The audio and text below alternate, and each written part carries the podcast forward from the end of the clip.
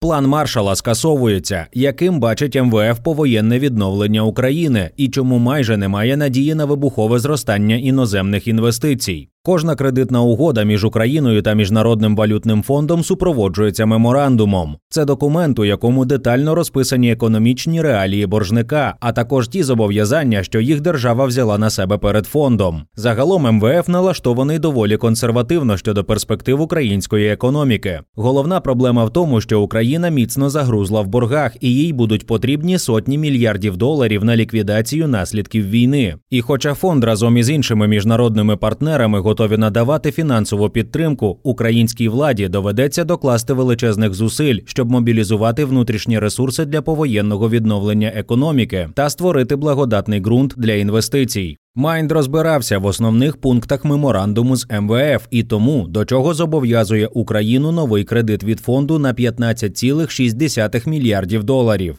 Основні макропрогнози від МВФ Декілька десятків сторінок меморандуму присвячені ситуації в українській економіці та оцінці її ключових показників. Загалом обрій прогнозування охоплює період аж до 2030 року. Але оскільки програма співпраці між Україною та МВФ розрахована на 4 роки, детально аналізуватимемо цей проміжок. Пункт перший Прискорення темпів зростання економіки розпочнеться не раніше 2025 року. У 2023 році, за розрахунками МВФ, ВВП України в гіршому разі впаде ще на 3%, у кращому символічно зросте на 1%. У 2024 році зростання ВВП становитиме 3,2%. У 2025-2027 роках 6,5%, 5% та 4% відповідно. Пункт 2.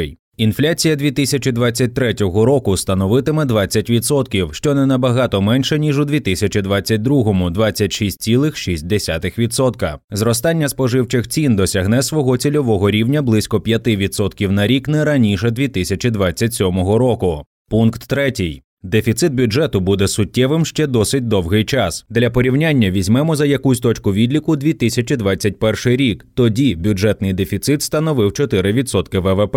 2023 року дефіцит до ВВП буде 28,2%. 2024-го 22%, 2025 року 12% і лише у 2026-2027 роках він скоротиться до майже довоєнного рівня 4,6-6,5% ВВП.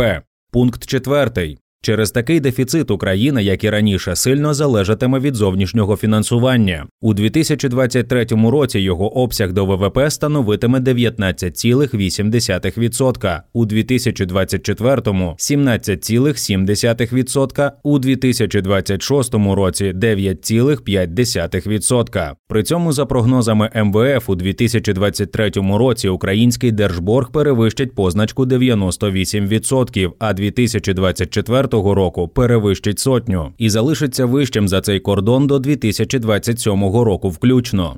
Пункт 5. Обсяг податкових надходжень у найближчі кілька років перебуватиме в межах 36-39% ВВП. Основу податкової частини доходів держбюджету складатимуть податок на доходи фізосіб і податок на прибуток 10-12% ВВП, а також податки на споживання насамперед ПДВ та акцизи 13-15% ВВП. Пункт 6. Зовнішня торгівля залишиться глибоко дефіцитною. Негативне сальдо експорту імпорту товарів з 25 мільярдів доларів 2023 року досягне 35 мільярдів доларів у 2027. Причина в тому, що імпорт зростатиме темпами, які випереджають приріст експорту. А все тому, що на відбудову зруйнованих виробництв знадобляться величезні гроші та багато часу. Тому, за оцінками МВФ, дефіцит зовнішньої торгівлі особливо не скоротиться навіть до 2030 року. Пункт 7. Інвестиційного буму, якщо вірити розрахункам фонду Україні, теж чекати не варто. Прямі іноземні інвестиції у 2023-2024 роках до ВВП становитимуть у кращому разі 0,4%, у 2025 – 2,4% і у 2026-2027 роках наблизяться до 5%. Водночас фонд вважає вкрай високим ризик подальшої ескалації військового конфлікту, що у свою чергу призведе до погіршення макроекономічної ситуації. Це нові руйнування виробництв, розрив логістичних ланцюгів, стагнація зовнішньої торгівлі, чергова хвиля відтоку біженців за кордон, повне заморожування інвестицій, хоча їх і так по суті немає. У такому разі може бути реалізовано другий несприятливий сценарій для української економіки. Він полягає в тому, що падіння ВВП продовжиться і 2023 року. Обвал досягне 10%, а 2024 – 2%. Зростання ВВП, хоча б на 4% можливе не раніше 2027 року. Інфляція у 2023 році прискориться до 32,5%, а у 2024 становитиме 20%. Сукупний дефіцит фінансування за несприятливого сценарію досягне близько 140 мільярдів доларів, що приблизно на 25 мільярдів доларів більше проти базового прогнозу на 2023-2027 роки. МВФ не виключає, що в такому разі доведеться вживати екстраординарних заходів. Це можуть бути нові види податків, а також адміністративне втручання НБУ у внутрішній ринок запозичень, яке виявлятиметься у зобов'язанні банків викуповувати певний обсяг ОВДП для фінансування бюджетного дефіциту. Отже, реалізація другого несприятливого сценарію може відкинути відновлення економіки України щонайменше на 2-3 роки, а її залежність від зовнішнього фінансування зросте ще більше, оскільки рівень держборгу до 2026-2027 років може досягти 150% ВВП. Домашнє завдання від МВФ для України та його мета Зобов'язання України в рамках нової кредитної програми фонду здебільшого сфокусовано на тому, щоб забезпечити поточну та середньострокову фіскальну стабільність, а також підготувати фундамент для повоєнного відновлення економіки. Зокрема, українська сторона зобов'язалась на етапі, коли активні бойові дії підуть на спад, вжити заходів, що розширять можливості для інвестицій, зміцнять енергійний сектор, дозволять повернутися до гнучкого валютного курсу, знизити залежність від зовнішнього фінансування та наблизити наблизять українське податкове законодавство до законодавства Євросоюзу. Повсюдна боротьба з корупцією, як маяк, також є, але це традиційний пункт, який фігурує у кожному новому меморандумі. Уже до літа парламент має проголосувати закон 8401, норми якого передбачають скасування пільгової ставки на рівні 2% для платників єдиного податку, відновлення повноцінних податкових перевірок і повернення штрафів для бізнесу за порушення, пов'язані з використанням реєстраторів розрахункових операцій. Також кабінет міністрів і депутати мають розв'язати проблему накопичення податкової заборгованості, частка якої на кінець 2022 року становила 1,5% ВВП.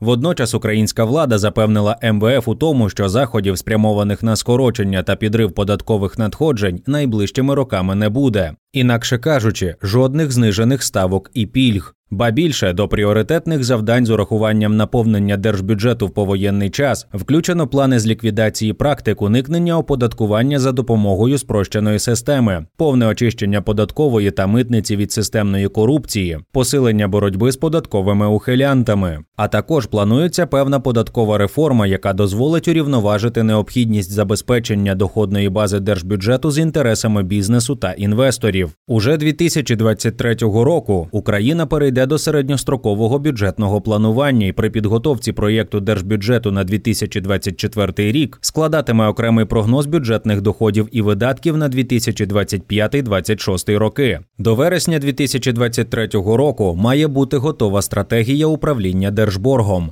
Якщо коротко, то Україна зобов'язується посилити внутрішній борговий ринок, залучаючи до нього не лише банки, а й нерезидентів. Завдання в тому, щоб не допустити емісію та знизити залежність держбюджету від зовнішньої допомоги, замінивши її внутрішнім фінансуванням. Паралельно із цим Міністерство фінансів підготує і подасть на затвердження до Кабміну національну стратегію доходів на 2024-2030 роки. Це комплексний документ, який міститиме основні принципи і напрямки фіскальної політики. Стратегічна мета акумулювати всі можливі ресурси для повоєнного відновлення. Усе доведеться робити самотужки. Головний висновок, який можна зробити після аналізу меморандуму з МВФ, стрімкого зростання економіки після завершення війни очікувати не слід. При цьому Україні потрібно готуватися до тривалого та складного відновлення. Якщо докладніше, то основні підсумки такі: Найкращий сценарій це припинення бойових дій десь у середині 2024 року. Найгірший затяжна війна, яка може тривати ще роки та руйнувати українську економіку. Навіть за умови щорічного економічного зростання на 3-4% до 2027 року Україна вийде на 75-80% ВВП,